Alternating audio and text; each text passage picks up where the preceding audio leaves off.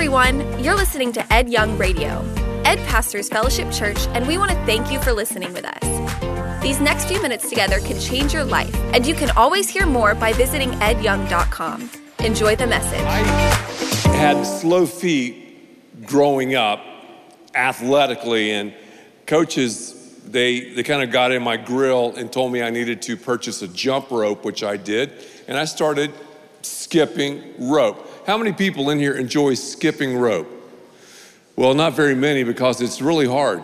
I understand that. It'll, it'll mess you up. 10 minutes of jumping rope will wear you out. I thought I would try to jump some rope today and show you a trick that a boxer taught me several years ago. Well, I can tell you'd like for me to demonstrate that. I can tell by your enthusiasm, but I'll go ahead and do it. Now, these are shoes, too, dress shoes, so, so you got to help a brother out.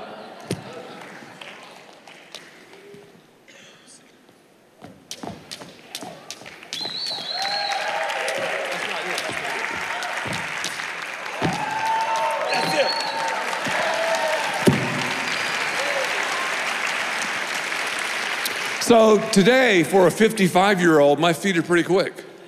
They are.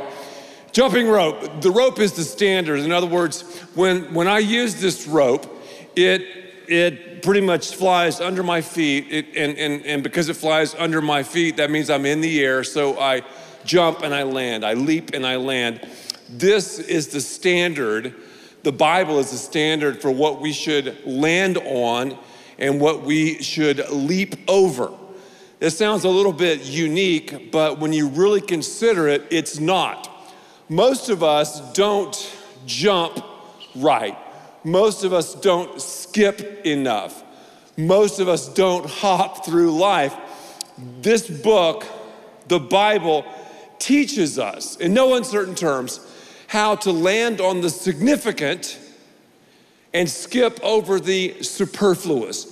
Isn't it true that a lot of us spend too much time stuck in the secondary of life and we miss the primary?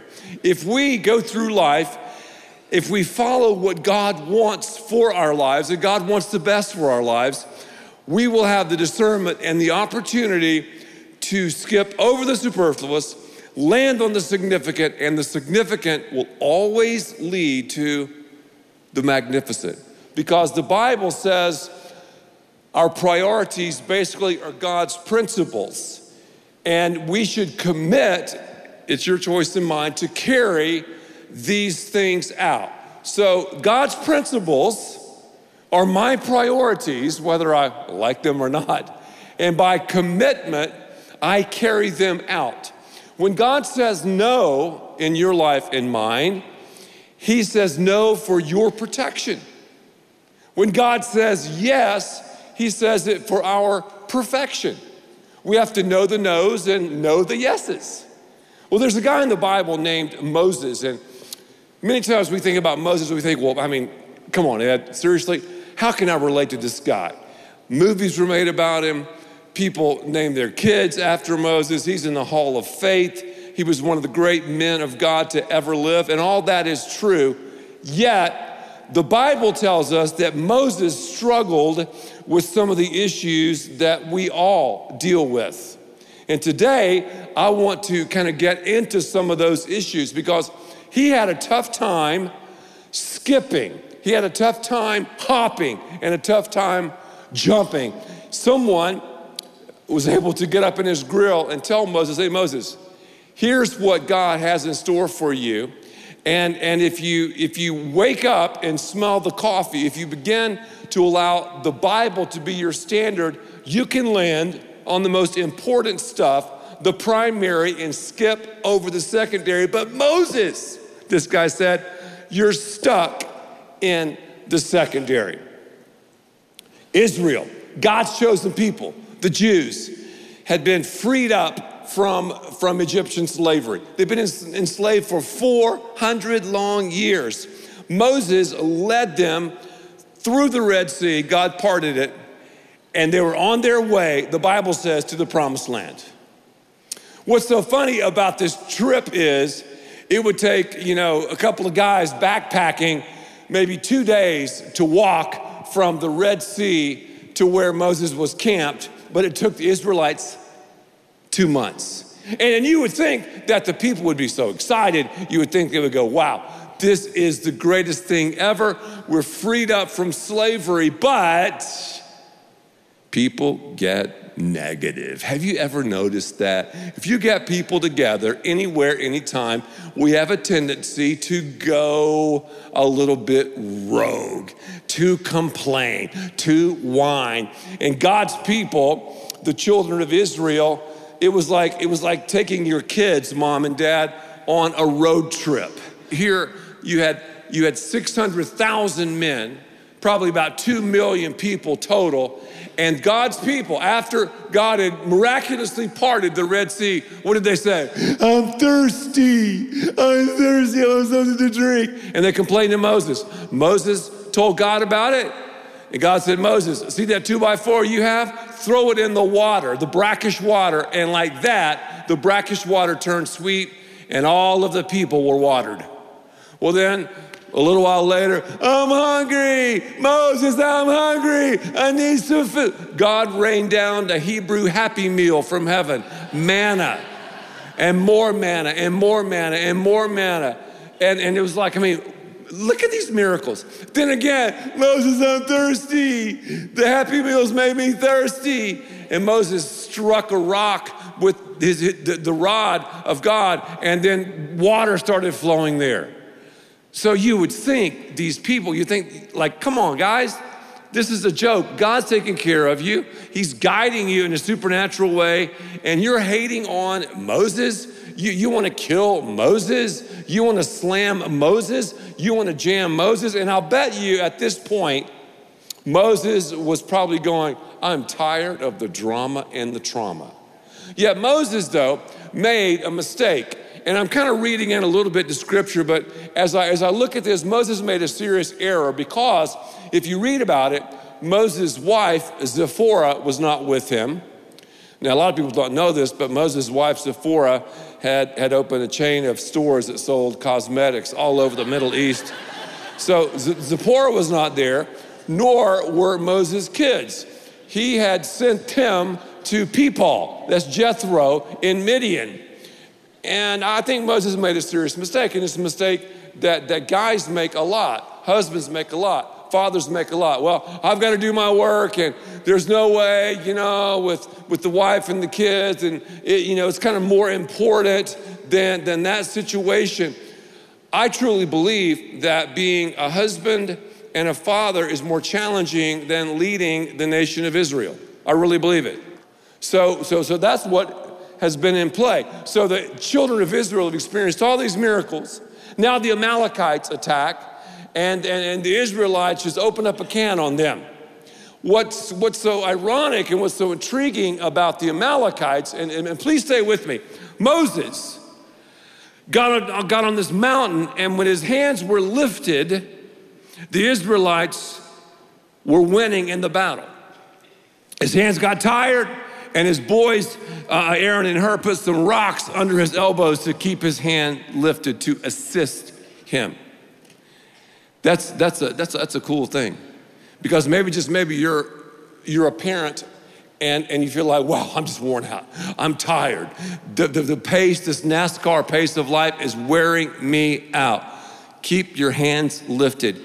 Concentrate on your walk with God that's the most important thing. And we're going to talk about this. The Bible says it, God says it. We're designed to walk with God, we're designed to follow Him, we're designed to have Him first and to put the most offensive energy in our lives toward our relationship with Him. And when we do that, man, great things will happen.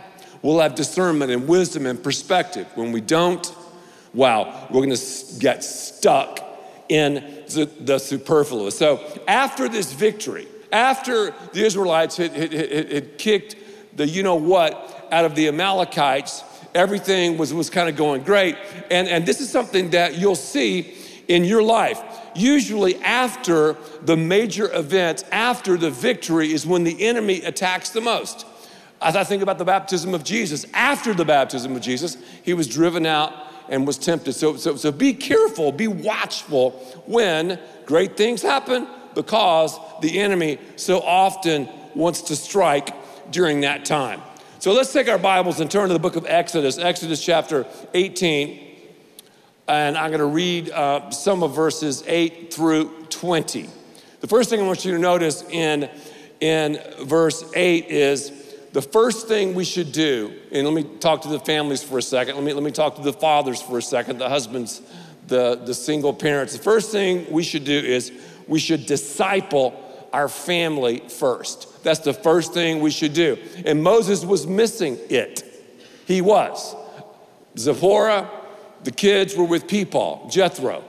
And, and, and so after everything had, had, had broken out, Jethro came to visit Moses. So Ro came to visit Mo, and and he brought the grandkids with him. And maybe, just maybe, after a couple of weeks, the grandkids were kind of driving him crazy. I don't know, you know, uh, maybe some of those family dynamics were taking place. So Zipporah was there, the, the, the grandkids were there, and, and, and we see Jethro and the whole family being reunited together in the desert at the base of Mount Sinai. A lot of information. Mount Sinai, of course, is where uh, uh, God uh, gave the Israelites the Ten Commandments. So when Moses saw Jethro, they had this great conversation. He told Jethro the good, the bad, the ugly. He also told Jethro the great things that God had done.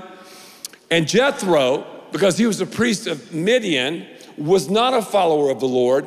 As you read this and you see the tenor and the tone of this conversation, Jethro became a follower of the Lord because he basically said, verse 11, Now I know, Mo, that the Lord is greater than all the other gods. And if you look in verses, in verses 8, 9, and 10, you'll see the word saved, you'll see the word rescue several times. The Bible is a book of the rescue. It's a book of the rescue. When, when someone becomes a Christian, when I became a Christian, I was rescued. The children of Israel were rescued from slavery. Moses talked about that. People heard about that. If you're a believer, you have a rescue story. Just like the children of Israel were rescued from Egyptian slavery, we've been rescued by God's grace out of slavery of sin, and we should tell people about that. And, when, we, when we tell people about that, I believe amazing things will happen. You know, when you pray, and, and something that I do when I, when I pray regularly is I will say, God, you know what? I'm gonna meet people today, and they have something to say to me. They have something that I need. Help me to receive that. But also, God, I have things that other people need in my life.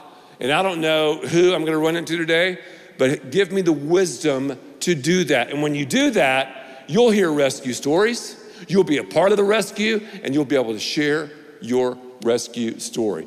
But first, you've got to do what? You've got to disciple your family. And, and, and Jethro, oh, oh, oh, old, old, Peepal shows up, and, and, and, and Moses' father in law was, was, was going to really give him some great words of advice. So Moses' father in law had Moses' best interest in mind. He wanted what was best for Zipporah, his daughter. He wanted what's best for the grandkids. And, and so often, people with fresh eyes can give us a fresh perspective. Notice too in verse 12, Jethro celebrated God along with Moses and Aaron and the great things that God had done and was doing. That's why it's important, as I say all the time around here, to have your daily devotions with God, also to make sure that you lean in and you get in the habit of coming to church regularly. Think about this corporate worship. Now, Jethro, Moses' father in law, I'm reading verse 12, brought a burnt offering and other sacrifices to God. He didn't, he didn't give it. He didn't give it. No, no. He, he, he brought it. And that's why when we talk about financial generosity, we talk about we bring the tithe. The word tithe is 10%. I don't give my tithe because, first of all, it's not mine to give. And, and, and, and, and secondly, it's, it's, it's, it's a tithe to God that I bring, that God has gotten to me. So God has gotten it to me, and now He wants to get it through me as I bring it. So we have this whole concept of bringing it right here. So those are some things that we're seeing already in Moses' life. We're, we're, we're, we're seeing the family come together. We're seeing Jethro begin to speak into his life. Well, how did this happen? Jethro got Moses to talk. If you want to speak into someone's life, if you want to give someone advice, you have to get them to tell you when and how and what they should speak about. You've, you've got to understand the information. You got to get the 411 from them. You have to get them talking because if you don't know the context and if you don't have the right information, you're not going to know what to share. So, so Jethro, the next day, he gets up, Moses gets up, and Moses sits, he puts his big rear in a chair, and, and squillions of people were lined up because Moses said in, in the book of Exodus, chapter 18, I've got to hear all the disputes, all of the grumblings and whinings from all of the people. Now, now, now Moses had dealt with a lot of drama. He'd taken this road trip from, from uh, the Red Sea all the way into the desert. They had complained, they had grumbled, they'd whined, they, they, they, they wanted to kill him. And now he's just a, a victim of the tyranny of the urgent. I want to do, Moses said, what the people want me to do. Let me stop. That is a leadership fail. A leader does not do what the people or the family wants. No, no, no. A leader takes people where they need to go, not where they want to go. Because your family, for example, doesn't always know where they need to go. And if you decided to run your family by what your family wanted to do, the most immature would outvote you, and every meal would be a happy meal at McDonald's. Does that make sense? So you have to lead people not where they want to go, but where they need to go. That's what Moses was doing right here. And that's what we have to do even in our family, gentlemen. Even in our family, I'm talking to a single parent. Even in our family, mom, even at the company, even at the hospital, even on the team, because because uh, uh, uh, we, we get all that confused. We think, okay, I'll just do what people want me to do. Well, well, well that's what totally messed Mo up, and he lost his momentum. That's why Ro said, "Yo, we're gonna we're gonna straighten you out." So so so Ro asked Moses two questions. He got him talking, and and I like what he didn't say. Verse 14, he said, "What is this you're doing for the people, and why do you alone sit as judge, trying to handle all of these situations?" Now you know he was biting his tongue, because what I would have said Moses, have you lost your mind? You are gonna fry. You cannot do this. It's ridiculous. What that would have been totally wrong. I'm sure Ro was thinking that, but he didn't say that. He said, Moses, what are you doing? Why are you doing it? And Moses began to give him his reason and rationale. And basically, he says, Well, I, I, like all the personal pronouns. He's like the prince of personal pronouns, verses 15 and 16. Uh, because the people come to me to seek God's will. Whenever they have a dispute, it's brought to me, and I decide between the parties and inform them of God's decrees and instructions. I've got to do it. I'm the only one to do it. If you want it done right, you've got to do it. Yet he was and, and Ro told him this Moses, you're burning yourself out, you're burning your family out, and you're burning, burning the people out who were standing around waiting in line. Again, fresh eyes. Who do you listen to when it comes to advice? Basically, I can interview your four friends and I can tell what kind of person you are by your four best friends. You're the sum total, I'm the sum total of my four best friends. Moses had some great friends. He had Ro, he had Aaron, he had Hur, he had Joshua. You could throw in Caleb, maybe some others, but about let's just talk about those first four. These are some great people. And, and Moses was smart enough, and I pray that you're smart enough to listen to advice. What did Ro do? Ro said, Hey, Mo, you got to get some organization, brother. You have got to get organized. So Ro said to, to, to, to Mo, hey, yo, you got to get organized. Or you could say, Ro said to Mo, hey, bro, get organized. I knew I'd find a rhyme somewhere.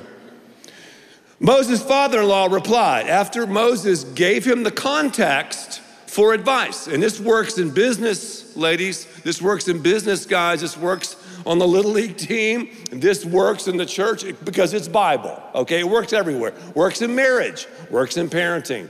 It works, it works. He, his father in law replied, All right, what you're doing is not good. You and these people who come to you will only wear yourselves out.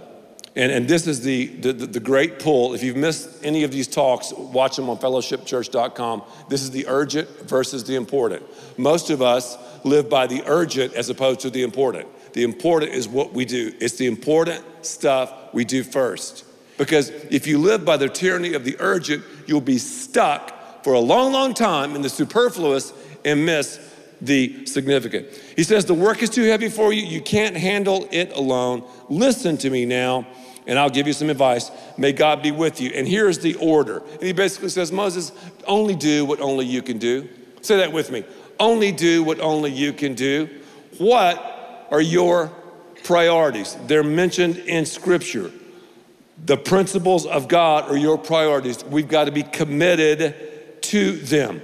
And, and here's, here's three of them that we're to find out.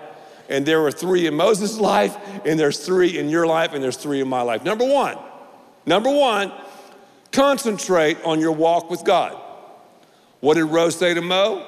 He said simply, You got to be God's representative, Moses. I'm God's representative. You're God's representative. I represent. I can, as a believer, and I should represent Jesus. So you're God's representative where you go to school. You're God's representative at work. You're God's representative at home. You're God's representative to your brother and sister. I'm God's representative. You're God's representative. That, that's a priority. Number two, another one communicate the Word of God. Communicate the Word of God. Ro said, Mo, okay, you to be God's representative, only do what only you can do, do, do, the, do the big stuff delegate the rest to these people who are just standing around. Communicate, communicate, communicate the Word of God. God's ways are higher than our ways, God's ways are better than our ways. So I'm communicating God's Word as I live my life. So are you. The third thing, I'm to demonstrate the ways of God, I'm to live it out. Information without application is an abomination. You know, it's great to learn the Bible. It's great to know theology. We have to know it. So, so that's one of the reasons that I did this series. Another one was it just was speaking to my life about some of these about some of these issues. Well, Moses got his game in order. And I've got to ask you something. Let me talk to the families. Would you say your family is in order? You have a little baby, that little baby is screaming for order, literally. Put the baby down not when the baby's ready, but when you're ready. Order. I mean, the moment the doctor slaps them on the butt, start training them.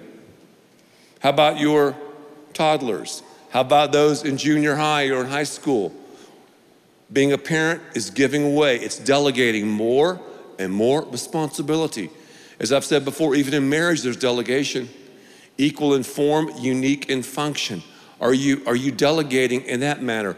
Are you leading? Are you communicating? Are you representing? Are you demonstrating in, in this endeavor? Because I'm telling you, the, the, the family is where it's at. Fellowship Church is a, is a highly creative church. And, and, and it blows me away the creativity we have here from, from every slice of fellowship. Well, how, how do we have creativity? We have great order. You see, creativity emerges from order. You don't create your way into order, you have order, then you have creativity.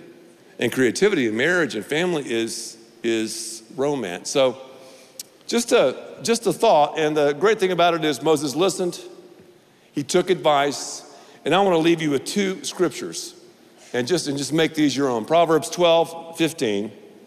The way of fools seems right to them but the wise listen to advice. You hear with your ears, you listen with your brain. Proverbs 19:20, listen to advice and accept discipline. And at the end, you'll be counted among the wise. Who are you listening to? Listen to men and women of God. Who are you listening to? People who've been there, done that, now what? People that have the coffee mug, the tank top, and the t shirt. Listen to people like that. Listen to people with skins on the wall. Listen to people who've lived the life. Listen to people who have their lives in order, and God will show you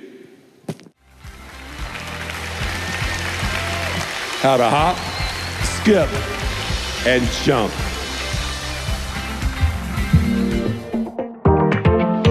Thank you for listening, and thanks to all who give so generously to this ministry. It's because of you that we can continue this show and equip people with the hope of heaven. You can click the link in the description to support the show or visit edyoung.com. There, you can also be resourced with bonus content for free, including a daily devotional. We also encourage you to share the message today with those around you. Thank you again for listening. God bless.